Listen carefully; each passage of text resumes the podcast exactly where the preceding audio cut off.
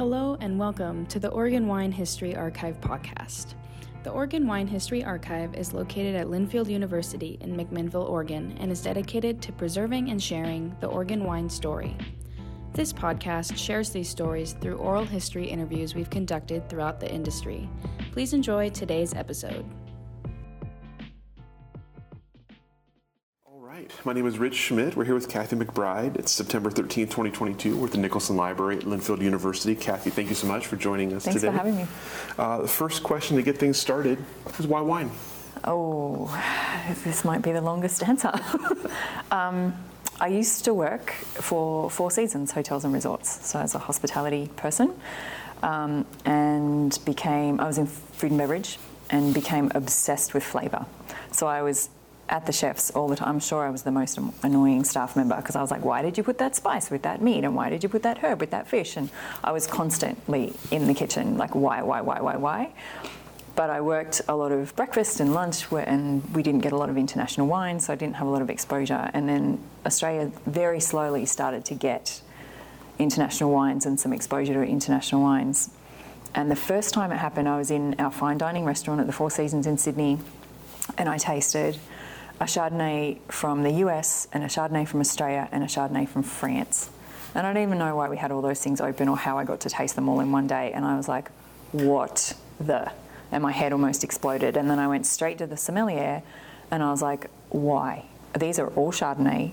Why are they all so different? And he went for a pretty deep dive. I was pretty lucky into the possibilities as to why they might be different. And that was kind of it. That was my turning point. Um, but I stayed with Four Seasons for another eight years after that, travelled the world, all in food and beverage. Um, but obviously, travelling got a lot more exposure into wine. And somehow along the, the way, got this idea in my head that I wanted to make it. I don't know why. Did, it wasn't good enough just to sell it or taste it. I wanted to make it. And so um, I had a few goals with Four Seasons. One was to get to 15 years service. Um, one was to work in a country where English was not the first language, which happened, and then one was to be director. So I became director of conference services in the Four Seasons in Costa Rica, and I hit my 15 year goal all in one spot in one year. And so I went to the GM with my envelope in my hands and I knocked on his door and walked in and he saw the envelope and he said, No, absolutely not. I don't accept that. Whatever it is, I don't accept it. And then I told him what I wanted to do and he's like, How could I say no? So the plan was I went back to school.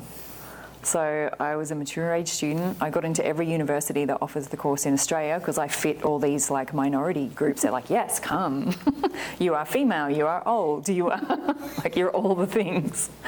So I got into all three, made a decision to go to um, Curtin University, which is in Western Australia.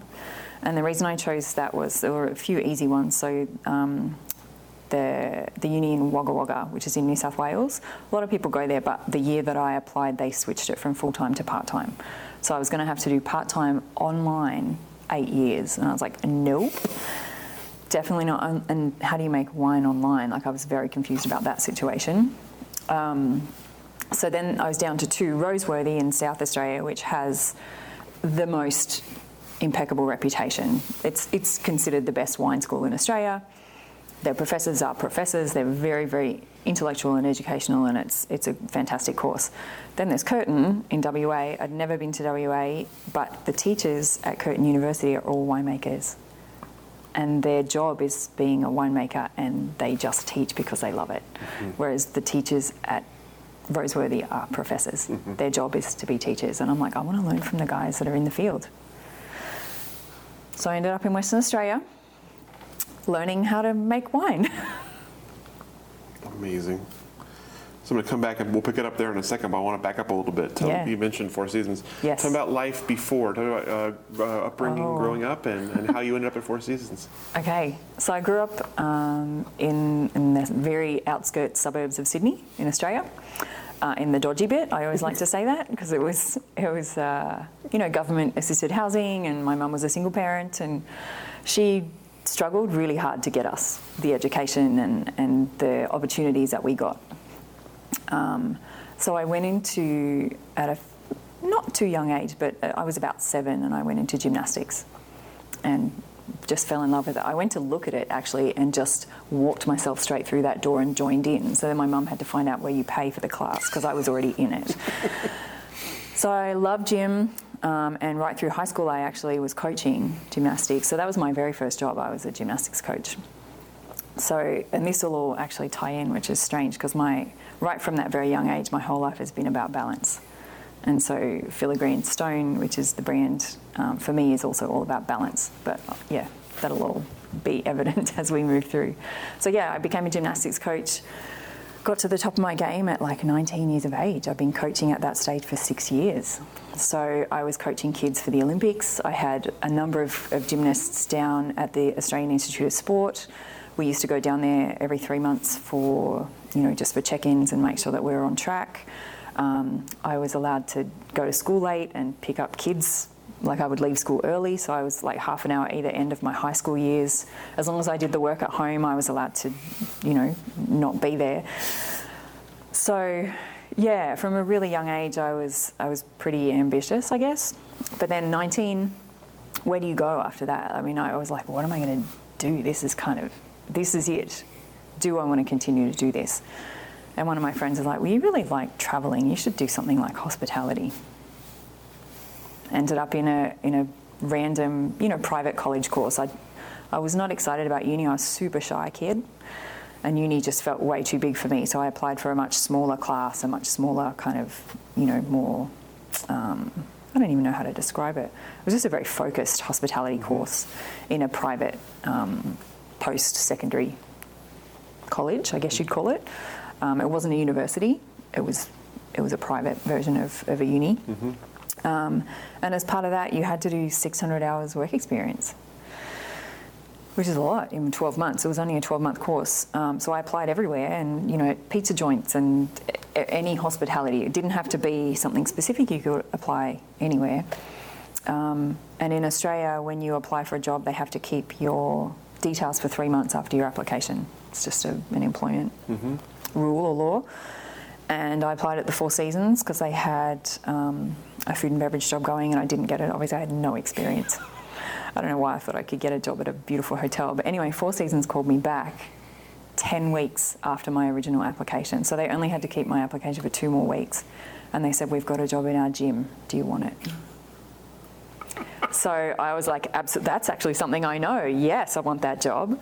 And in amongst that, as part of the duties of folding towels and signing in members to the fancy Four Seasons gym, I trained our top eight um, executives. They're called the Planning Committee. And I did their, all of their fitness programs for them. and after that, and all their wives were very happy, I kind of got to choose whatever I wanted to do. So I was like, I wouldn't mind trying food and beverage. And I ended up in room service, and the rest is history. You mentioned the chance to travel to a lot of different places. So mm. tell me hmm. about where some of the different places you worked. Maybe some of the highlights of the places you worked, and maybe favorite memories of that time in your life. Oh gosh, so my first Four Seasons travel experience. Um, we shut the hotel down in Sydney for a refurbishment because the Sydney 2000 Olympics were coming. We were the official Olympic hotel, which meant we had the whole IOC and all of the royal families from all over the world, and the hotel was not in the right shape physically, and they're like, okay, we, to get it done fast enough, we've got to shut it down. And what you were supposed to do was stay home but be on call. And I was like, I cannot stay home, I will die of boredom. So I said, Well, can I just go to a different Four Seasons? There are so many, surely someone needs help. And they're like, If you can find the Four Seasons that needs the help, we'll let you go. Done. And I was like, Well, I've got friends in London. I'm going to see if it's available. So I just called the Four Seasons they hooked me up with all of the contacts and, and, who to speak to and all those things. And I said, This is my experience. Do you need help? And they said, We are desperate. We've got three international sporting events this summer. We'll have you for somewhere between four and six months. When can you arrive? And I was like, Great. So that was my first um, experience with travelling with Four Seasons. And I, the highlight of, of being over there, apart from, you know, being with my mates, was that I made an agreement when I first got there with the boss of room service. I, ended, I was in room service. Um, that I would work for as many hours, four days in a row every week. But please, could I have a three day weekend? And whatever tips I made in those four days, I used to travel the other three days. So sometimes I would go to Scotland and sometimes I would go to Paris or Italy or wherever the money got me. That was my highlight of, of England. Um, then I went back home, did the Olympics, um, and then I thought it would be really cool to do an opening because it's when you work for, for hotels, particularly big ones with international um, an international footprint. The kind of pinnacle and the way that you can get places is to do openings. Um, and we were opening a hotel in uh, Whistler in Canada. Mm. And so I applied for that job. I wasn't, by that stage, I was in uh, conferences and events, and I had to take a bit of a demotion to get there. But to do the opening, I was like, I'll do it. Um, yeah, so I was back in the restaurant and, and had never seen snow in my life. And I remember the first time it snowed, I was staring out the window of my house and I called my mum. I'm like, Mum, it's snowing. And she goes, Why are you whispering? I'm like, Because it's so quiet. It's so quiet. It's so beautiful and magical. Anyways, three hours later, it's still snowing, and I call her back, It's still snowing. This is amazing. So I learned to snowboard there. Um, that was probably my highlight. And I did a lot of travel through, through Canada too, which is mm-hmm. super fun. Um, and while I was in Canada, I looked after a prince from Saudi Arabia. He is one of the owners of Four Seasons um, and one of the richest men in the world. At the time, he was number four. Yeah, I think he's dropped to about number seven or eight now, but still doing okay. um, so, just the way that my career went, I planned his trip because I was in conference services, which is kind of the planning of events mm-hmm. and mm-hmm. Um, and group business. So I planned it. I did the whole backside of the program, and then I got um, a transfer down to banquets. So I did the front side of the program too. So I knew his needs inside and out. Um, so he. Um, travels a lot, obviously, with Four Seasons, and was going to Costa Rica. And Costa Rica called Whistler, and they called my boss, and they were like, "Hey, we need you to come down. We've got this guy coming and we, we need help. We have a very island mentality and we're going to need some help. And my boss said, You don't need me, you need Kathy. So they sent me to Costa Rica. I fell in love with it. Um, the second I stepped off the plane, I'm like, This is where I want to be. Got the program done and that was fine. But I said to the GM at the time, I will be back. I don't care if I have to pot wash. I will be back in this hotel. And within nine months, the position became available that eventually finished my career, which yeah, so crazy. Um, yeah. So amazing. It's nuts. it's an amazing chapter of life. It's it's all been amazing actually. Yeah, I've had a very fortunate life. So you've, you've you developed this interest in passion and in food and mm-hmm. wine and flavor and all of that, and it leads you down this idea of I'm going to make wine. So, yeah. tell me about the experience of going back to school at that point and of, of starting to learn how to make wine. Okay, it's a science degree. I didn't even do science in high school. So I was, I was rightly very nervous. but my very first class was Chem 101. So the way that they have the, the degree structured in WA is every single st- science student in that university does their first year pretty much together. So you've got marine biologists, you've got people who want to be doctors, you've got geologists, and you've got 10 winemakers. So, out of thousands and thousands of science students, I didn't meet another winemaking student probably until f- fourth semester in that class. But my very first class was Chem 101, and I was in a thousand seat lecture theatre with nobody I knew and a bunch of 17 year olds who all knew the material, and I knew nothing. I'd never even seen a periodic table. And I sat there and I was like, What have you done? and why? Why are you doing this? But in the end, the science is actually part of it's almost my favourite part of it. I love the aspect that there are all these natural kind of things happening both in the vineyard and in the soil and with rain and sun and all those things and it it transforms into this completely separate type of science in the winery. So going from the biology of the natural situation into the chemistry of the making of the wine is to me I still get fascinated by it every day and that's I mean, that's the, the stuff that you have to continue to learn because Mother Nature continues to change everything for us. So, yeah, that's, that's part of why I love it because mm-hmm. no year is the same, no vintage is mm-hmm. similar. It doesn't matter where you do it, it's going to be different all the time. And, and it's that opportunity to continue to learn through your career, even though you've chosen kind of a specific career. Mm-hmm. Makes it pretty cool. So yeah, uni was uni was interesting. for the first year. It was very scary. But then you move down to the campus. It's a specific winemaking campus in Margaret River, and the ten of us did the, the next two years together. So, Tell me, tell me about your first time in a cellar. ooh. When I was studying, I worked for Leeuwin Estate. I don't know if you've heard of them. Um, just in the restaurant, because that was the experience I had, and at the time, that was the easiest thing to do in terms of make enough money to survive and live, but also I, I could just leave my brain at work and, and focus on uni because that was that was the goal. So the back of the house and the cellar was always there, but it wasn't really for restaurant staff to go back to necessarily. Um, so my first harvest, I applied to be at Leeuwin, and they said no, we don't take first timers, even though I already worked there. But they were like, no, thank you. And then my boss got involved, and she's, they're like, no, no, you need to take her. I told you I've been very fortunate. so I got in, thankfully, I got in there.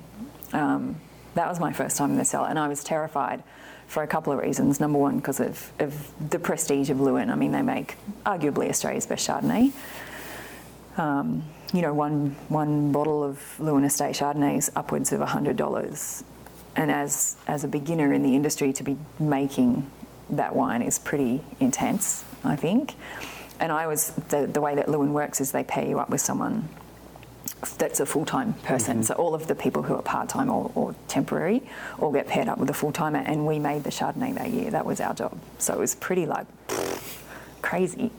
But um, the other reason I was terrified is because I had broken my leg eight weeks before harvest and had surgery on it. So I had to get better to get into that cellar. And they weren't just, they didn't just want me walking, I had to be safely walking because it's wet and it's hoses and it's all the things. So that was pretty scary and a lot of pressure too. What did you think of the work? I loved it. Absolutely loved it. Um, things, simple things, I had just. I guess if you, when you haven't worked with them before, they, you're just a bit clueless, right? Like hoses. Like when you turn on a hose and it's facing a certain direction, you might wet somebody. Little things like that that I'm like, oh, you're such a dummy. But I just, I wet this one girl from UC Davis, which is, has a certain reputation. We won't talk about that here. but she was so mad at me, and it was just water.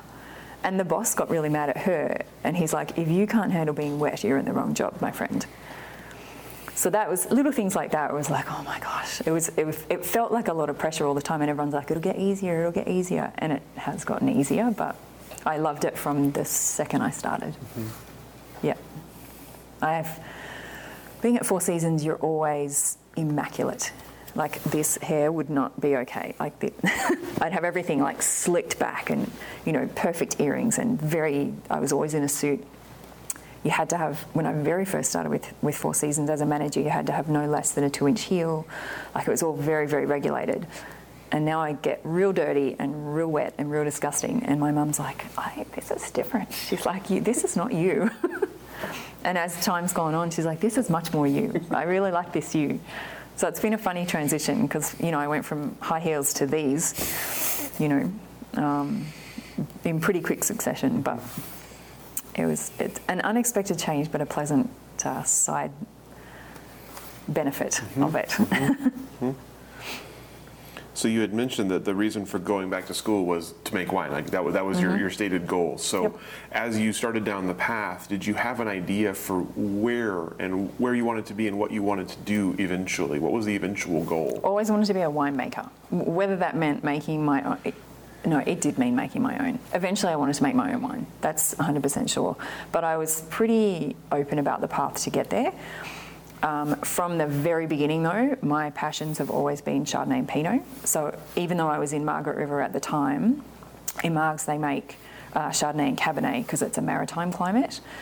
Um, I was always going to go back east, which is home anyway, to do Pinot and Chard. Um, so my goal was always Victoria or the Yarra Valley. Um, not necessarily the Yarra, but always Victoria. I, I toyed with the idea of Tassie because they also have fantastic Chard and Pinot. But Tassie has such tiny, tiny producers that it's very hard to get a full time job there. So to, you, you could do harvests, many harvests, mm-hmm. but you, you'd be struggling to find someone who needs a full-time cellar hand, mm-hmm. and then to move up from there into assistant winemaker or winemaker is almost impossible. Mm-hmm. Um, yeah, so I did that. Um, I finished my degree and and always had the plan to go back east, but had um, a very small window where I could have done um, an international harvest. So that's how I ended up here.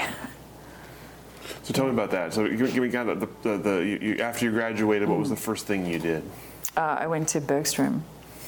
So I know, again, very fortunate. Yeah. Um, so as we were finishing up, one of our lecturers mentioned, like, if you want to do an international harvest, you know, these are the things you need to consider, and you know, basically gave us a list of stuff that we need to think about. And one of them was, what do you want to make, and where do you want to be? Um, one of them was, how easy is it to get a visa? Do you speak the language? Like all the little things that you need to know for travelling. And because I had such a short window, and Aussies have a pretty easy ride when it comes to visas in the US, I was like, I could easily squeeze in a US vintage. And I, I finished my degree in, in June. So it was, um, I had a kind of a, a quick window that I could come here, do a harvest, and then I was going to start my real job in Victoria, hopefully by Decemberish. Um, so I just. What I, year was this? This was 2015. 15? No, 15 at, at Leeuwin, 16 was my, my one year at Bergstrom. Okay. Yeah, so I finished in June of 16. And I just Googled the bejesus out of Oregon wine. I was like, Oregon's obviously where I want to be because it's Pinot and Chard. And I just, I, I Googled best Oregon Pinot, best Oregon Chardonnay, best Oregon cellar door, best Oregon winemaker, best Oregon, best Oregon, best Oregon, best Oregon, all of it. And I started to whittle down like which are the ones that that are appearing a lot, one after the other. And but also then I started to look into those websites and be like, which of these companies has a similar ethos to me? So I, um, I applied to, after looking at a gazillion, I applied to about five, and Travis from Bergstrom reached out to me, and we had an interview. And by the end of the interview, he was like, "When you come?" He was already talking about when I got here. Um, 16 was an incredibly short vintage. Um, I think we did everything in five weeks at Bergstrom that year, uh, including like ferments and everything barreled down, done, done, done. I'm pretty sure it was it was five or six weeks. It was insane. Um, and Josh really taught me, Josh and Caro, um, really taught me the beauty and the fun and the just the appreciation for harvest. And the way that they celebrate the harvest is, is magical. So we had, number one, we had an incredible team that year, and Josh and Caro still talk about it. And I caught up with a bunch of them in Burgundy, actually, which was really fun. Um, but yeah, so we had an incredible team. I was actually the youngest on the team in terms of how many vintages I'd done, not obviously age. um, but yeah, I'd done, at that stage, I'd only done, it was my third harvest. And the next person up had already done five. And then it went up from there.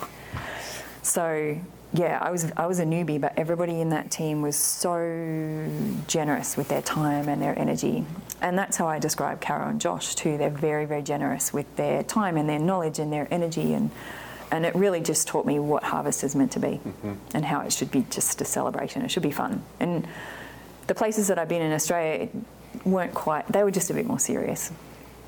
Um, so then I got a, a bit of a feel for what I wanted my harvest to be um, whether I, you know, no matter where I did it, um, that's how I wanted it to be. So at the end of that trip, I was driving from here straight out to the coast and then down the coast road to San Diego. I have some friends in San Diego because um, we finished so quickly, I had time. So Josh said to me, I will set you up with a bunch of people all the way down. So Ken Pahlow was my very first stop at Walter Scott, and the other girls from that harvest also joined me on that tasting. And he was equally as generous with his time and knowledge and spent three hours with three girls who were definitely not going to buy any wine because we were all flying somewhere. And still, we tasted out of a bunch of different barrels and talked about all the vineyards, and we geeked out for so much time. And I knew straight away that I had to work with him. I loved the wines. Him and I, Erica says this often. She's like, You guys are the same person in two different bodies. It's crazy. So we have very similar ethos about how the cellar should look and how it should feel. And there were places that I've worked before um, in Australia, in particular, where it's like, oh, cleanliness, it's not such a big deal. And I'm, I'm really big on hygiene, and Ken is equally as weird about hygiene. So that worked out really well. So then I spent the next few months scheming as to how I was going to not have the other two girls be the one intern that Walter Scott had, and how was it going to be me. Thankfully, they didn't want it anyway, so it worked out all right. But I ended up, um, I, I reached out to Josh actually, and I was like, hey, I just wanted to see what you thought about me doing harvest with Ken. And he wrote back within seconds, oh my gosh, perfect. You guys would be awesome together, let me call them. And I'm like, no, no, please, let me do it myself. But can I use you as a reference? I was like, you know, I, I would like to do the initial email. So I did that. It probably took me 24 hours to write what I thought was an amazing email. um, and within 30 minutes of sending the email, Erica sent back a message. It was like, and it sounded like I had the job. So I texted Josh. I was like, Joshua Bergstrom, and three exclamation marks. He's like, I'm sorry, I had to tell them you'd be perfect. I was like, well, thank you, but it's not quite how I wanted it to work, but yeah. So then I, uh, I came and I worked with Walter Scott as the intern um, while Will Hamilton was still there making his wine, but very quickly growing out of the space. Um, so he moved out the following year, and, and then we took on other interns, and I was the Will, because Will had been there for the past five years. Yeah. Um, so between Ken and, and Erica and I, we figured out how I could come back again and again and again. and now I just don't leave. so I did the back and forth for until 2020. So it was five vintages in total, or four vintages in total backwards and forwards. And my full time job in the Yarra Valley, uh, my boss there was um, pretty special human, and he said uh, that he would give me three months a year to come back and do the harvest here. Um, and then 2020 hit, and things kind of changed for a lot of people, I think. Um, and the winery that I was working at decided that they wanted to get bigger. Mm-hmm. And for me, it was already too big. It was a it was about a medium sized winery at the time, and I'd gone just through the ranks and ended up as winemaker. Um, but winemaker in that setting is someone who writes job sheets and spends a lot of time on the computer. And yes, you do a lot of science, which is great, but you don't actually make any wine anymore. And I wanted to be a winemaker. so I had the title, but I didn't do the job anymore. Um, and I was talking to Jess about it we used to go to, we always do a, a, harvest trip, just the team, where we go out somewhere, and we used to go to Meinham. So we were sitting at the river, there were probably some wines involved. And I was just talking about it, and she's like, just come here, it'll be great. You know, just come here and just be here all the time. And then she told Ken and Erica that that's what I wanted to do. and they said, "Are you, you know, are you serious? What do you, what do you think about it?" And I was like, well, it'd be great, but you guys, it's such a tiny business. It's it's not really doable. And they talked about it and said we could handle, we could we could pay you for six months. We'll we'll pay you every month, so it's like a half salary every month. Mm-hmm. If you can make that work, we would love to have you. And I was like, I can make that work. So I went home to Australia, quit my job straight away, but I said I would do harvest. So I got home in December told my boss that I was leaving, but I said I would do the final harvest because you can't mm-hmm. leave someone in the lurch, especially not at that time of year. So I went through to April, and hello, COVID. So um, Ken and Erica had a big discussion with them about the fact that Walter Scott might not, not even be alive after COVID. They weren't sure what was going to happen with sales. Literally everything stopped. Mm-hmm. Um, that conversation was in March. I was still doing harvest, so it wasn't a big deal. Um, but I didn't say anything to the boss. And then the world kind of shut down. We weren't really sure what was happening, so I was like, "Can can you give me a couple of months?" And no, no one else at work knew, only the boss. And he's like, "Yeah, for sure. Let's let's just ride through the next couple of months and see what happens," which I did. And then Ken and Erica are like, "Actually, things are going really well. Can you get back here?" And I was like, "Australians aren't allowed to leave, but let me try." So. Um, there was this special request thing that you had to do to the government to be able to leave the country. So I applied to leave the country. I was like, I've been doing this the last four years. Um, and I kind of spun it that, you know, my salary relied on it. And if I didn't do it, I'd probably have to go on the dole, which is like government money. So I, I don't know if that helped or not, but I was like, oh, I'm going to be relying on you for my money, or you could just let me go. so they let me go. But they told me 10 days before my flight, like before I was supposed to be here. So I had no idea. In the end, I quit the job anyway because I was like, I need to find something smaller that I'm more passionate about and I'm excited about. Then the government got back to me and like, you're allowed to go. So then I had to do a mad scramble to get flights and do all the things to get here by the 1st of August 2020. Um, so I was doing six months kind of spread out. So four months for harvest and two months for blending and bottling in May and June. And the rest of the time I was spending back in Costa Rica because I love it. Um, and I, know, I still work in Costa Rica actually. I have a job down there where I, work, I help out a mate. He owns three restaurants and I do all the event planning. But I can do it remotely, so that works out really well. Yeah. That's but, um, a wild and crazy story.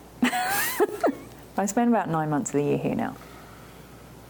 I'm Yeah. curious about the as you were bouncing back and forth there. Tell me Mm-hmm. about the diff- the similarities and differences making wine in Australia, making wine in Oregon. What, what what do the industries have in common, and what is different about them? Weather is actually pretty similar. It's a little hotter at home, um, but the nights are colder in the area where I'm from. So our diurnal shift is huge. So you end up with a very similar chemistry in the grapes and, and a very similar product that you're working with. Um, also on the weather is one of the biggest differences and the reason that I ended up here.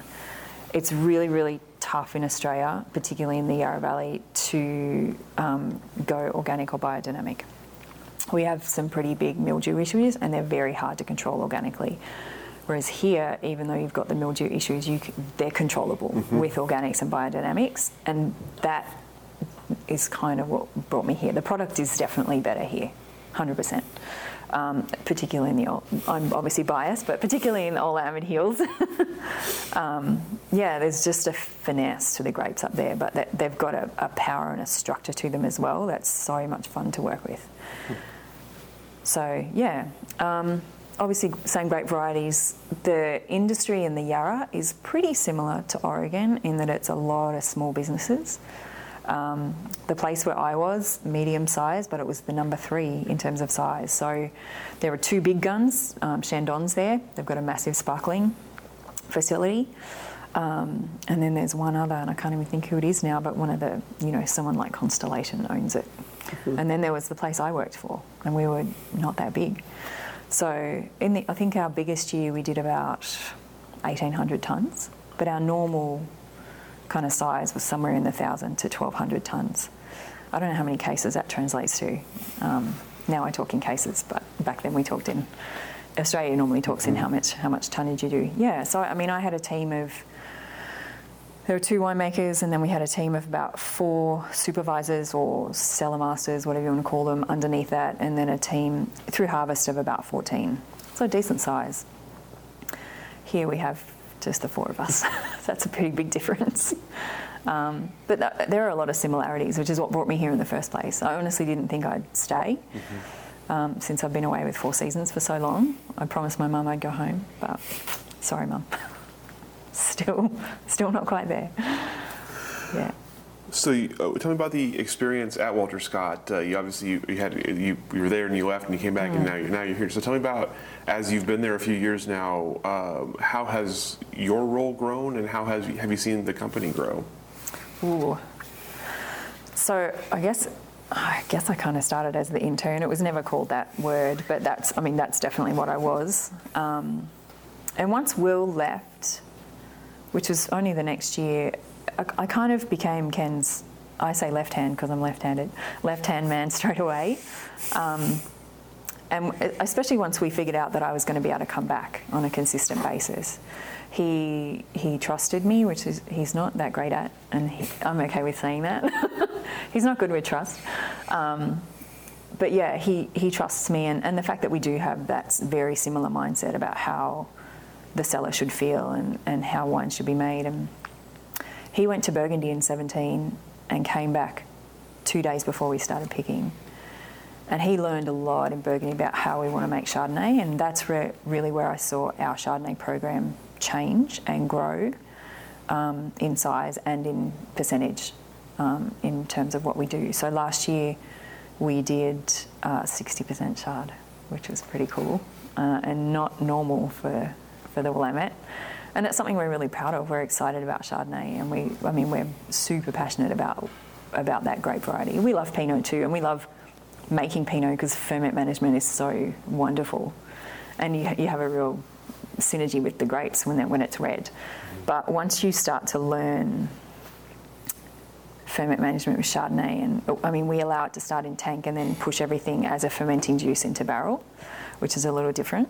Um, but it means all the barrels are kind of in the same spot for each batch of wine, and we check we check them every day at Walter Scott which I think is also something that not a lot of people do. So we're checking temperatures and and sugar levels every single day in our Chardonnay ferments. And once you start that barrel work, there's also an intimacy with Chardonnay that a lot of people don't feel because they don't do it, they don't do the work. Um, so we've we've grown in that sense that we're very very focused in our Chardonnay work. I remember a Deep Roots um, tasting that we went to. Was probably my second year here 18, was probably 18. And we were just talking to people, and we were kind of at the end of harvest, but we still had some ferments going, and 100% we were still checking Chardonnay every day. And we were talking to people, you know, about how things were going, and they're like, oh, Chardonnay, we haven't even looked at it. And I said again, since when? Like, and he, and he said, probably since they put it in the barrel. And then the next year we went to an, a winery, as you do, um, mm-hmm. You know, post harvest, and um, again, we were looking at their Chardonnay in their barrels. They couldn't reach the wine with the thief that they were using. And they knew that we were really into Chardonnay and were very, I think, I hope, very embarrassed by that scenario. It was like, oh my gosh, you know, I mean, the thief was a decent length and you couldn't reach the juice. So little things like that made me start to go, oh, we're actually doing something pretty special here. And then Ken's refocus from what was going on in the winery to what was happening in the vineyard is what really changed it. And that started in 18 after his trip in 17. And it's just been more refined and more refined over the years. It's hard to get the growers on board because we buy all our fruit. Mm-hmm. Um, but it's, it's something that it is the key to making great Chardonnay, is what happens in the vineyard. And to get the acid levels that we want, you have to drop yield and you have to drop it early. So, yeah, that's probably been the biggest evolution, I think, for Walter Scott. And then the other thing is in 2021, so last year, sat down as a team, Ken, Erica, Jess, and I, and we made the decision not to take on an intern, a fifth person, for a couple of reasons. It was just always weird. The four of us have been together now for this will be our sixth vintage together. And so to bring on another person was, it really was a fifth wheel and that poor person. We're really, really close. We're a very tight team. We know each other's strengths and weaknesses very, very well. And to have someone come into that, it was just always a bit strange because we are so tight. And the other thing is, we were spending so much time with that fifth person, making sure they were okay, double checking that they were doing what we wanted, and kind of babysitting. We're like, maybe we should just spend that time focused on the wine. So we gave it a go, and we loved it. it, it feels so bad to say that but we loved it, and so we're going to we're never taking on another intern. We'll have people for a few days who want to do some experience, or you know, sommeliers that love working with our wine that want to come in and do a day or two. Who that no problem, but we'll never ever have another two month intern. So they're probably the two biggest things that have grown. Yeah. Tell me about your label. You mm. obviously mentioned that was something that was a goal from the beginning was yes. to be a winemaker to have your own product. So tell me about the evolution and the creation of that. Okay. Um, in 2019, I had the opportunity with my Australian company to um, just do a two ton ferment, which was exactly what I wanted to do, no more, which is four barrels. It was exactly what I wanted. And the winemaker at the time, I was the assistant winemaker at the time, and the winemaker came to me and said, You can choose between these three vineyards, and he'd chosen the top three for me. And I picked one that I it, it, wasn't what everybody thought I was going to pick, but the reason I chose the one I did is because I felt like the mix of clones up there was cooler, like it was really different. Um, in Australia, it's probably similar to here, there's a lot of 115. which is so boring. If that's all you've got, I mean, you can do stuff with it, but you need diversity. Um, and the vineyard that I chose had diversity, and the other thing about it was it had a higher elevation. And he looked at me at the time and he said, That's the one I would have chosen. And just that was it, let it go. So I made a 2019 Yarra Valley Pinot. Really, for, for the Yarra Valley that year, it was really cold. Um, it was a very late vintage, but the skins were pretty thick and the berries were really tiny. So it was easy to get colour, but it was also really easy to over extract. Um, but the wines ended up really delicate because it, you couldn't really punch them down because you would end up with burnt tea, more or less. Um, yeah, so the wine from there is it's a very Yarra Valley. Like if I put my two wines together, the Yarra Valley and the Sojo from the same vintage with the same single person, one two ton ferment, four barrels, everything was so so similar. They are polar opposites of the earth, and it's funny because they actually are polar opposites of the earth. So it's they are both really indicative of place, which was always my goal. I'm like I just want I want to not stuff up what's been done in the vineyard. Um, that was always kind of my ideal, I guess, was to have beautiful fruit to work with and then just make sure I didn't do anything wrong. yeah, so that was my first vintage. And then uh, after Jess's drunken discussion in, in the middle of Oregon at a river, um, word travels fast in this industry, and especially in the Eola Amity Hills. So Denny from Sojo had somehow heard through the grapevine um, no pun intended, that I was considering moving the brand here. Because that was my first question is like, how can I be here when I have a brand in Australia? And Jess, being Jess, is like, just move it here, it's going to be great. so Denny had heard this story and was like, I'm going to give you two tons of sojo. Not give me, obviously I paid for it, but you should take two tons of, tons of sojo and make sojo. And who can pass up that opportunity? nobody. So even though I was going home again, I did it. Um, so I have a 2019 vintage from both hemispheres, which is super cool. And it was my first vintage ever. and I have, yeah. Um, so it was a it was a whirlwind journey because it kind of the, the Australian one was very organised and very well planned. The US one was not so. It was like you are getting fruit and it's coming in three days' time. So it was fun. Um, and 19 here was another pretty cool sort of wettish year. We were picking in between the rain. Um, but again, small berries, thick skin, so over extraction, definitely a possibility. But the power of the fruit here is very, very different. Um, so, along with not stuffing up what had happened in the vineyard, I always wanted to make a wine that was balanced. Mm-hmm. Gymnastics, food and beverage, my whole life has been really all about balance. And I think that as a person, I've always tried to be that too. Um, so filigree and stone, the name came round with that in mind because I wanted the filigree. Do you know what filigree is? Okay, um, let's start there. um, it's it's. Have you ever seen Indian jewelry? Mm-hmm. So it's it's metalwork. It's always metalwork, but it's a lacy pattern within the metalwork. So it's very very fine. It's really in, intricate. It's complex um, that's filigree. So that I wanted that element of complexity, but elegance and prettiness and and that. But I also wanted the structure and the power and the depth of stone. And the difference between like filigree is kind of like ethereal and stone's very grounded. So that's what I want to always try to show and and have in my wines. Um, and it's interesting because I, I do get those kinds of comments without talking about how I got to the brand name. I get those kinds of comments already. So I'm like, I'm, i think I'm heading in the right direction. So that feels really good. Um, yeah. So that's how my own little brand came about. Um, didn't make any wine in 2020 for obvious reasons. Um, but 2021, I made a Sojo again. I will always make a Sojo.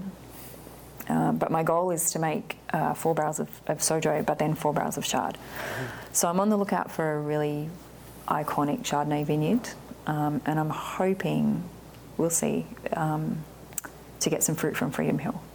Because I think it's, it's, it's a fantastic vineyard, but specifically for Chardonnay, it's an epic vineyard. Um, so we'll see. I was walking the vineyard for Walter Scott with Dustin not long ago, right before Burgundy and he had mentioned that some fruit this year was being sold to another winemaker, and it's a girl. And he's like, Yeah, I think she makes good enough white wine to sell some fruit to. And I'm like, But what about me? When are you going to sell fruit to me? He goes, When you ask. And I was like, Oh, should have just asked.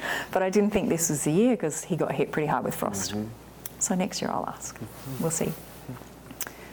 Yeah. You talked about balance and obviously a, mm-hmm. a, a recurring theme. Yeah. Tell me about being for the first time being with your own brand having full control and not anybody else to sort of answer to how do you how did you decide what sort of what balance meant to you in that right. case and what you wanted to produce. Terrifying first of all. Obviously because you don't see the results of what you do for so long.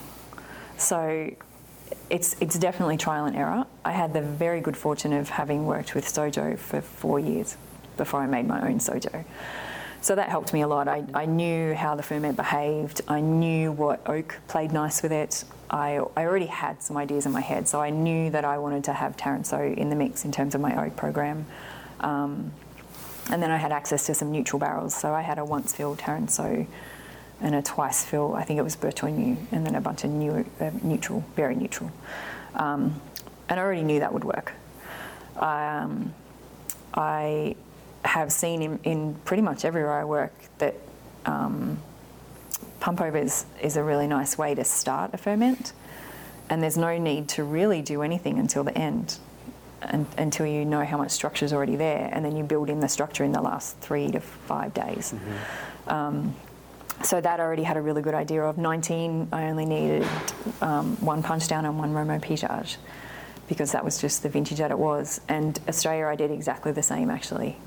Um, yeah, which is very strange, and then two completely different wines. But um, yeah, I think just knowing knowing the fruit pretty well before I started, which again, so so fortunate. Not everybody gets to play with the fruit that they're going to eventually have as their own. Mm-hmm. Um, and obviously, I'll continue to change things a little bit. Yeah, so we'll see. I've got a new barrel coming into the mix. I bought my first new barrel last year, and then I've got a new brand. I'm going to use a Francois Frere this year because I know that it plays quite nicely, but I want to make sure that the Taransaud Francois Frere Sojo mix is kind of nice. So there, there will always be a little bit of trial and error. Um, and the, the, balance comes into it in that I, I don't want anything to stick out. Mm-hmm. I want it to be structured, but I don't want it.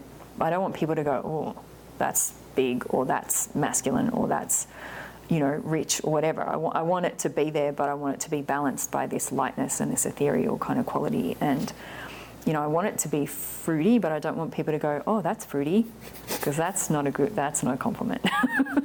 so you know what I mean? Like I, that's where the balance comes in for me is trying to, is literally trying to balance that, the structure of Eola Amity mm-hmm. with the clones that I have. Mm-hmm. I'm lucky at Sojo I have um, a majority of Pommard which is a really beautiful kind of, it, it can give you that ethereal quality if you let it.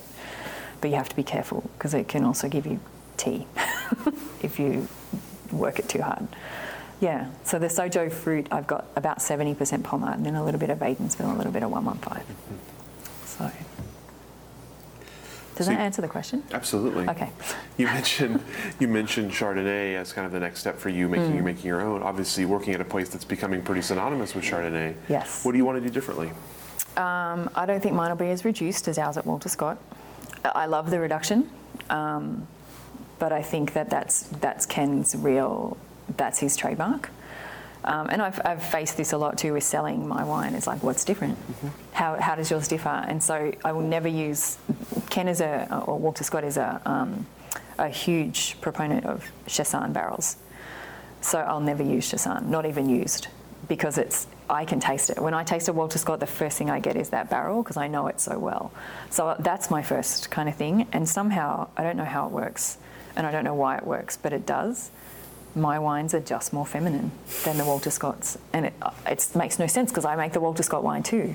I have as much energy input into those wines, but for some reason, they're just more feminine. Mm. Um, so I think my Chardonnay would be the same. What I love about Freedom specifically is it has that floral aspect. I don't know if you know Freedom, the vineyard, very mm-hmm. well. Um, but there's this combination of lemon and blossoms that I love, and I would definitely try to accentuate that um, and bring out that sort of feminine side of it. So I would do. I mean, we've just spent a month, well, not a month. We've just spent two weeks in Burgundy, and it was interesting because there were a lot of things we're always learning. That's the beautiful thing about this job and this career and this lifestyle is that you do get to learn all the time. But at the same time, we, we kind of had some affirmations too. And we're like, hmm, we do that pretty well. Um, so that was nice too, and to see that some of the things that we do really work. Obviously, I'm going to do those same things. You know, lees the lees program that we have at Walter Scott is unlike anything I've ever seen in, in Australia or here. I mean, when we've got you know the teams coming through after harvest and we're racking and we taste our lees, people are like, "What are you doing?" It's like, well, you can't put it in unless you know it's delicious. So little things like that that we do that I think make a big difference. I'll obviously do the same things, but to make it different, um, obviously the oak program will be a huge part of it. Um, and I'll yeah try to tone down the reduction a little bit. We'll see, see how it works. What about selling your, your wine? You mentioned that was that you get, you get questions about that. Uh, you finally have a product that is yours again. Uh, how have you gone about selling it, and what is it like putting it out there? It's it's still strange to me that people want to pay me money for something that I made. Um, I get I get a little bit giddy and like I can't believe they did that. Um, so that's kind of fun and still terrifying because I want them to like it. Obviously, when they open it. Um, I've been really fortunate because Jess does all the sales for Walter Scott, so she's just dragged me along with her, um, which has been wonderful. I would probably sell the wine a little bit different to the way Jess sells it, which is interesting. But now that I've met everybody, I can I can start to break away from her a little bit, and and start to sell on my own and tell my own story the way I would tell it. Um, but it's been fun. It's been fun to hear her sell it because she's a way better salesman than I am. I'm I'm the craftsman. I'm definitely not the salesperson. um, but it's been fun for sure, uh, and it's been interesting to hear her sell it because she's number one, she's really good at it. But number two, she does have a different aspect to the story and a different side to the story. And I'm like, oh yeah, I guess that is right. So that's been really interesting. Um, like I, I, met someone just today before I was here, and he's like, "Who are you? Like what?" And I'm like, "Oh yeah, i work at Walter Scott, and and this happens all the time. They're like, "Oh, so you know, are you just here for the harvest?" I'm like, "No, this is my sixth vintage." And they're like, "How have you flown under the radar for so long?" And I'm like, "Because I try." you know, I always let the three of them do it because I was always backward forward, um, and I still prefer if the three of them do it. I'm happy being the assistant winemaker. Um, just put me in the cellar and put me to work. Mm-hmm. Yeah. So I'm kind of the same with sales. I need to. It's hard. That shyness is still a part of my personality, even after all this time. So yeah, the sales aspect is tricky, but with the places I've got it into, I've been really lucky mm-hmm. because of Jess. Mm-hmm. Um, yeah, and I also have some Four Seasons connections still. So the wine is randomly in San Diego. Um, I have a friend down there who is uh, the head chef of a, a, company called CH Projects, and they have about 20 something restaurants at this point. Um, and this is another funny story. He, I said to him, Can I ask a favour? Can you put me in touch with your wine guy? And he's like, Yeah, no worries. I'm like, No other favours. Like, I don't want you to put it on the list. If he doesn't like it, it's okay it's fine. Anyway, I get down there and he hadn't, the guy hadn't tried the wine yet. I'd sent him a, a sample bottle, expecting him to try it and then order the wine. And, but he ordered two cases of wine without trying the wine. And I was like, oh man. And I was like, Jason, I told you not to do that. And so we went down. He's like, no, I really wanted to try it with you. So we tried it together. And he's like, oh, this is actually good. And I was like, so then I knew for sure that my friend had said, you need to put this on the list. Thankfully, he's ordered more cases since then. But yeah, I've, I've had some opportunities based on my Four Seasons connections. So I have another friend in Miami, not with Four Seasons anymore, um, but who is the GM of a hotel, and same thing. He's like, I'll get my girl to reach out to you. So it's in some random places throughout the country, but mostly it's here in Oregon. Yeah. You talked earlier about uh, obviously getting here just in time for the 2020 harvest, which was then, of course, its own adventure. So I'm mm. curious about your sort of recollections of that harvest. You mentioned you didn't make any wine personally for yourself. Mm-hmm. Uh, tell me about what 2020 harvest was like, and what were the sort of what what, what were the takeaways for you from that? Oh, the takeaways are uh, education is amazing. because I did my thesis on smoke taint at university, and our head lecturer at, at Curtin University at that time, so the, the wine program guy, was also the leading authority on smoke taint in Australia. So he made our thesis on that because he knew we couldn't cheat. Mm-hmm. So you had to research the bejesus out of smoke taint because it was really hard to get any papers. You know, you're looking for peer-reviewed papers without his name on them. So it, it was a really, it was a tough assignment, but it was lifesaver, to be honest. So 2020, being Aussie, I'm very used to fires.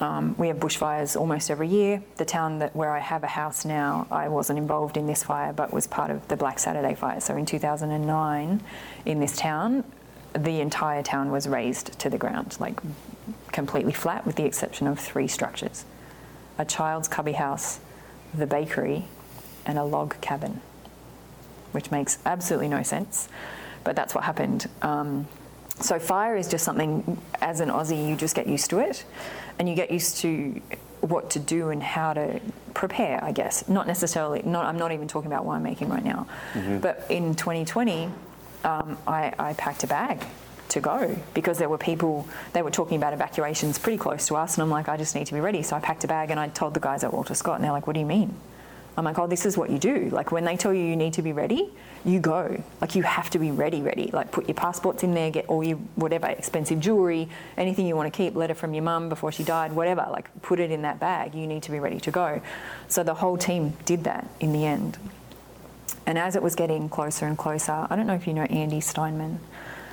So Sue and Andy are um, small partners in Walter Scott. They own 20%. They don't have any say in what goes on. They're pretty much silent partners, but they're very enthusiastic and, and super helpful. Like Andy comes to sort fruit every year, and he's a huge um, kind of guide, I guess, on the financial side of things. Very, very smart, savvy businessman, and he does a lot of um, I guess purchases is what he, he does a lot of consulting on purchasing wine businesses. Um, so he was worried about the financial aspect of what happens if we make a wine that turns bad in bottle because he'd tried something from California. I want to say 2017 or 18, they had some bad fires, and he is friends with someone who has a winery down there, and theirs went bad in bottle. Um, so I was already talking about mini ferments. He was already talking about cash and they were like, wait, what's a mini ferment? How does this work? So we went, I went and collected fruit from every vineyard, did the mini ferments. Um, everything looked great up until the final day. And on that day, we had Freedom Hill Pinot on deck, delivered. Um, and we tasted through every wine, and Andy was there with us because obviously it's a huge financial decision to not make wine. But every single one of those ferments tasted like an ashtray. So we cried a lot. Um, and Ken and Erica made the decision not to make any red. We changed our Chardonnay program completely. So our normal press cycle is about three hours. We're a pretty like long, slow, gentle type crushing situation. We changed it. It was 54 minutes. Our press cycle. Ken decided to crush anything, which was against what everybody had said. Um, but the first press load we did, we had about 80% of our juice straight through the press without even starting the button. And we're like, surely the quicker you get it off the skins, the better. And I called home. So we have a, an amazing uh, wine research in- institute in South Australia, the AWRI. And I called them and I was like, hey, I'm in Oregon. The first thing they said was, are you okay? Which is amazing.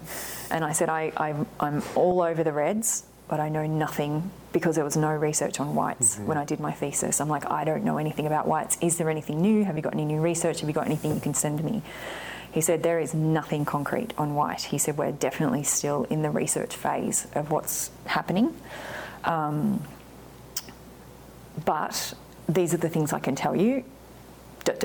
And I was like, We've decided to crush everything and just get it off its skins. He's like, The faster you get anything off its skins, the better. I was like, Okay, great.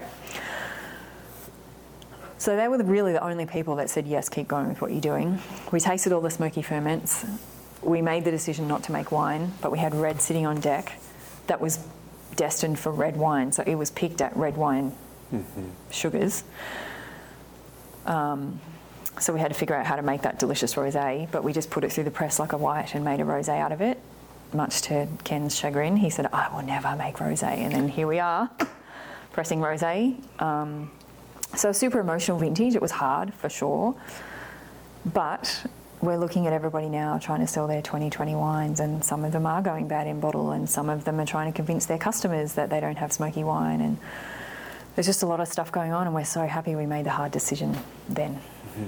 Because we've dealt with it. It's gone. All our rosé sold from 2020, all our chardonnay sold from 2020. We called it Bois Moi, which means some things which we didn't realise, quite rude in French, but if you look at it word for word, it means drink me because we wanted to encourage people like we know you would normally lay things down from Walter Scott don't do it just drink it while it's good just mm. drink it mm-hmm.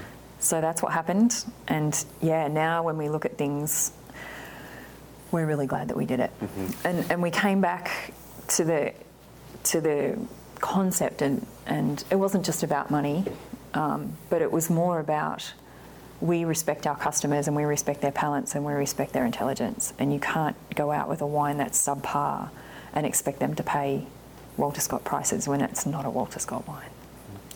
So we bulked out a bunch of the white. Um, we were able to make 90 cases of Freedom Hill Chard. That was the only single vineyard we made, and then we made two epic blends that had all the great stuff in it. Um, yeah, and just sold it out as quickly as we could and said, drink it as quickly as you can. So, yeah, tough, but we're glad we made those hard decisions back then. And Ken and made the decision to pay the growers half the growing fees for the year. So even though we didn't take the fruit, they paid half the growing costs for the season's wine. And then Andy, because he has so many contacts, helped to find people who wanted to buy the fruit that we were letting go. So 2021, we were, we were nervous for sure as to whether we were going to get our blocks back and were we going to get the same fruit. Um, but because of the way we handled the relationships, we got every single one of our growers mm-hmm. back and all of the same blocks that we had originally had. Mm-hmm. So it says a lot about Ken and Erica as people. Um, I think about us as a team too. We sat down and, and we thought about it really hard, mm-hmm. really hard. You don't make decisions like that lightly. Um, and Andy came at it, at it, like I said, from the financial point of view. I came at it from the scientific point of view because I knew. And they're like, well, everybody's trying these fining agents, everybody's trying this and trying that. And I'm like, there is nothing. There is nothing you can do. That wine will not taste good. And that's always our goal is to make delicious wine. So if it's not going to taste good, what's the point? Yeah. So yeah, tough year, but we learned a lot. I think we learned a lot about each other too. I mean, and our growers there's a lot of relationship building in a, in a time like that. So. So tell me about the. Uh, we talked about kind of the, your sort of initial thoughts on the Oregon wine industry. Tell me about how you've seen the industry grow, evolve, change mm. since you've been a part of it. Uh, obviously, including the pandemic and including the mm. fires of 2020 and everything else. What, and what does the industry look like to you now? Um, it's the one thing that I find really interesting and, and a little confronting is the distance, I'm going to call it, between the people who work our farms and everybody else. We don't have that kind of racism in Australia. We have racism, 100%, but not where it's in your face and so obvious. To the point where we had someone come to the winery and ask who picks your grapes. And when that person was told that it's all Mexicans, he walked out. I'd never seen anything like that before. So that I think is really interesting, and I think that it's something that people are very focused on with the new salary kind of connections and making sure that salary is the same. It was, you know, I think that salary survey was originally to check that women were getting the same pay. I'm not 100% on that, but I thought that was what it was for and then it got, you know, it went, and they looked at everything winemakers and salespeople and cellar door people and all the things. And then when it got to vineyard people, it was the only time where the men were paid less than the women. And I was like, well, why? Like, I didn't even get it. And Erica's like, Kathy, they're the Mexicans. And I was like, oh. And it, it kind of, it broke my heart a little bit that that is so obvious. Mm-hmm. And I think that there are definitely people in this industry who are working to fix that. I think there's a long way to go. The same as the racism in Australia, I think there's a long way to go, but I think there are people who are now focused on it, and I don't think that there was a focus on it before. So that's really cool. That's really nice to see. Um, and I, I would, the direction that I'd like to see it go is that we stop paying people by the bucket. Because I think it's a really demeaning process. To see somebody with a tag on their back, and every time they dump a bucket of fruit in, they get a, a hole punched in their tag, so that at the end of the day, that's how much they get paid. That's, I'm sorry, but that's bollocks. That is not okay. These people are humans. So that's a side of the industry that's very confronting to me and, it, and it upsets me. Mm-hmm. And I hope that we're moving in the right direction. Mm-hmm. Um, in terms of evolution of the business, I think that Oregon was so heavily focused on Pinot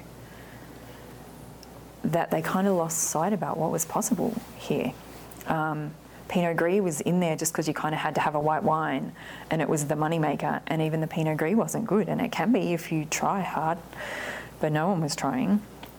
Um, but Chardonnay can be even better than Pinot Gris, especially when you try. But still, there's a lot. I'd say there are 5% of winemakers in Oregon that are actually making intentional good Chardonnay. That's changed. It's more than when I first got here, for sure.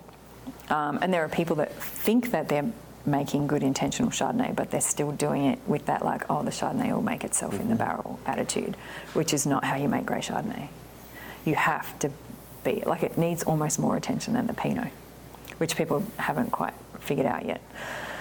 But we're getting there. That's definitely changed. The other thing I think that's changed is the, the grape variety situation. Mm-hmm. Um, climate change is affecting everywhere in the world.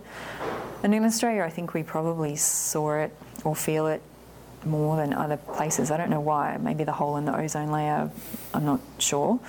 Um, but climate change affects our little island, our big island, really heavily. So we went towards the Mediterranean varieties very, very quickly in Australia, and I can see that change happening here now. Like you look at Tom from Pray Tell, he's all into cool stuff. He's like, I just want to try that, and I want to try that, and and he'll just give it a go. He's like, oh, just let's see if it works. And I love that about him. It's definitely not the wine I want to make, but the fact that Oregon is going in, in those directions and spreading it out, I think is really cool. Um, and I love drinking Tom's wine. So, you know, it's, yeah, it's super fun. I'm unfortunately this classic, like, driven Pinot and Chardonnay freak. But yeah, it's, I think that's a really good thing. Um, I think that, again, back on the farming side, we need to be, I don't even know how you control this or how you fix it, but there are so many people coming in and, and planting more fruit. We have a massive oversupply of grapes. We don't even have the people to pick what we have now, let alone continue to grow the business. Where we, there's going to be a serious labour discussion happening very soon. Um, Dustin from Freedom has purchased a machine harvester. It's a very, very good one. It was a great decision. The machine that he bought is is top of the range and it doesn't destroy the fruit and the vines like the old ones that I have seen in Australia. Because um, machine picked fruit is very common in Australia. You would do hand picked in Australia for your top level, but all the other is machine, and it's for the same reason. Labour is really it's hard to come by. It's expensive, and especially through COVID, we didn't allow anyone into the country, and all of our harvest is done by migrants. Everybody's backpacking around Australia, and, and you get to stay a second year if you spend a season picking.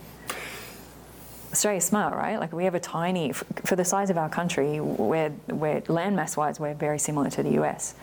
You guys have 300 and something million people, we have 28. So we, ne- we need people to come in. So the way that the Australian government worked is you can come for 12 months and you can work I think you can work for six of those months on, on a regular like backpacking visa. But if you do a harvest anywhere, oranges, grapes, wheat, anything, you can do an extra 12 months travel. So all of our harvest workers are from somewhere else. They're not Australian. Um, yeah, so that we're kind of used to.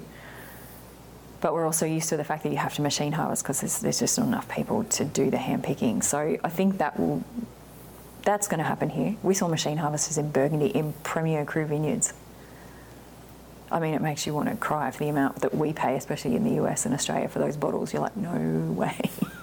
it makes you really sad, but it's it's an unfortunate kind of consequence of the direction that everything's heading. Mm-hmm. So that I don't know how to stop people planting more grapes. I mean, that all these rich people want to come in and they think that that's the way to go. They don't realise that if you take over a vineyard, that's a much more sustainable situation. But I guess they're the changes that, that are, I see that are kind of relevant or happening or need to change. Mm-hmm. Yeah. And what about as you look ahead, then what, what comes next for the Oregon wine industry? Um, I, I think the, the focus needs to be back in the vineyards. Both staffing and planting and the way that people farm. I think here um, there's a lot more organic, there are a lot more organic growers than what you see elsewhere. I mean, when you- when you go to California, the ground is like this. You know, it's spotless because it has to be photo perfect and people don't realize, but when you start to talk about life in a vineyard and what it feels like and the energy, and if you don't have grass and stuff, then there's nothing underneath either. That you know, and talking about monocultures, and it was interesting when we went to Burgundy. There are no bugs, and I didn't realize. I mean, I studied Burgundy like crazy. I could tell you, rote learned all kinds of things about it, but when you see it, and you see the sheer size of what's going on there, and it is a monoculture for kilometres and kilometres and kilometres and hundreds of kilometres. It's a monoculture, and there are no bugs. And you get back here, and there are bugs everywhere, and it's like ah, so annoying. But then you're like, oh. I had this light bulb moment two days ago, and I was like, there are so many bugs. It's so annoying, and I'm like, no, it's actually beautiful. We need them.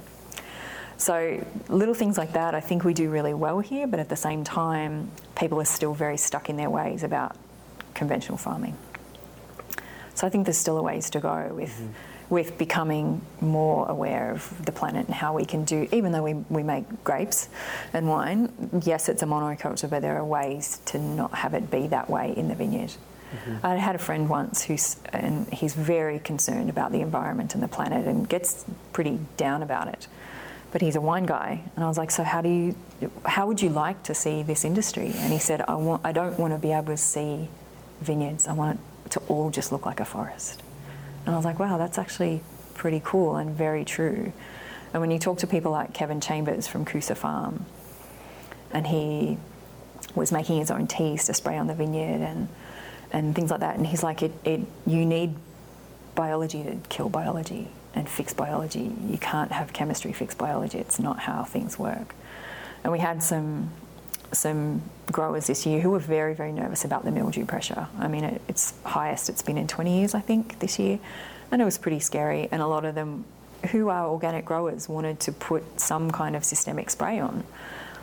But I think that where the the lull or the, the lack of of knowledge is here is that vines are very much like people in that when you take them in an organic direction, they build up an immunity system. And the systemic sprays won't work anymore because they have their own immunity. And so they're going to, even if they get the mildew, they'll fight it better than if you put a systemic spray on it. Mm-hmm. So I think that's where it needs to go. I don't know how quickly we're going to get there, but that's the direction things need to go. There needs to be a focus on the vineyards and how we can yes, grow this beautiful fruit, but in a much more sustainable way. Mm-hmm. And I don't think we have a choice. You, you, I mean, we have to be more sustainable. Mm-hmm. So. What about the future for yourself, both for your, your work at Walter Scott, your, your own brand, and, yeah. and, your sort of life in general? What are you looking ahead to, what are you planning for? Um, I'm not a good planner, which is why my handle is Tipsy Gypsy on Instagram. Um, yeah, I'll, I'll always, I think, have that kind of wanderlust. But I never want to make, my, my goal with, with Filigree and Stone is I never want to make so much wine that I can't work at Walter Scott. I love that team. I love the wine we make. I'm super proud of it, and I don't want to ever not make that wine. So my my Filigree and Stone project will always be four barrels of Chard and four barrels of Pinot. It's it's sustainable hopefully it'll kind of become a wine that, that people really is, well sought after and it sells out. That's all I care about, just sell it out. Um, yeah, so that's kind of it. But then Ken talks about retiring in 10 years. So we all need together an exit strategy. so we talked about maybe we go to Provence and we make rosé together. And, and Jess and I are always like, we're included in that plan, right? Like we're all going to Provence, right? and then there's been talk of mezcal, and maybe we all go to Mexico and we make mezcal. But I don't think we'll stop, and I don't think we'll ever split up, not for a while mm-hmm. anyway. Um, yeah, but the heat is something that, that concerns all of us for sure. You know, seeing those fires, the smoke come in the other night was like, it's, it's, it's so recent. Mm-hmm. Mm-hmm. 2020 is so recent that it gives you a little bit of those, oh gosh, feelings. Um, so that was interesting to see what that happened. And, and it's like, okay, so we, we kind of need a, a plan B, but it's going to be a, a team plan B, I think. Yeah. There's a lot of love the Walter Scott family. That's really cool. Actually, It that's is. really, it's really nice to hear. Yeah, that's and that's kind of what my mum sees, I guess, with me being away. I'm like, I'm so sorry, I found my people and they're on the other side of the world. She goes, but you are the happiest you've ever been. She's like, there's no way I could have you home and not let you do that. Mm-hmm. Mm-hmm. So yeah, it's pretty, it's pretty special. I I think it's, it's not, not everyone gets to find that team, mm-hmm. sadly. But yeah, I feel very fortunate that I have. That's all the questions that I have for Oh, good. you. Uh, is It's anything, enough talking for Anything me. I didn't ask that I should have? Anything we didn't cover that you'd like to cover? I think so. Excellent. Thank you so much. Thank you for your you. time for sharing your stories with us and your uh, and your thoughts on the future. And uh, we'll go ahead and let you off the hook. Thank you. Thank you. Thank you for joining us for this edition of the Oregon Wine History Archive podcast. And thank you to all our supporters, partners, donors, and interviewees who have helped make our project a success. Be sure to check out our website at OregonWineHistoryArchive.org for more interviews, photographs, wine labels, and more. And stay tuned for more interviews as we tell the story of Oregon wine. The Oregon Wine History Archive podcast is brought to you from the Oregon Wine History Archive at Linfield University, with a very special thank you to all the Linfield Archive students who have contributed to these oral history interviews over the years.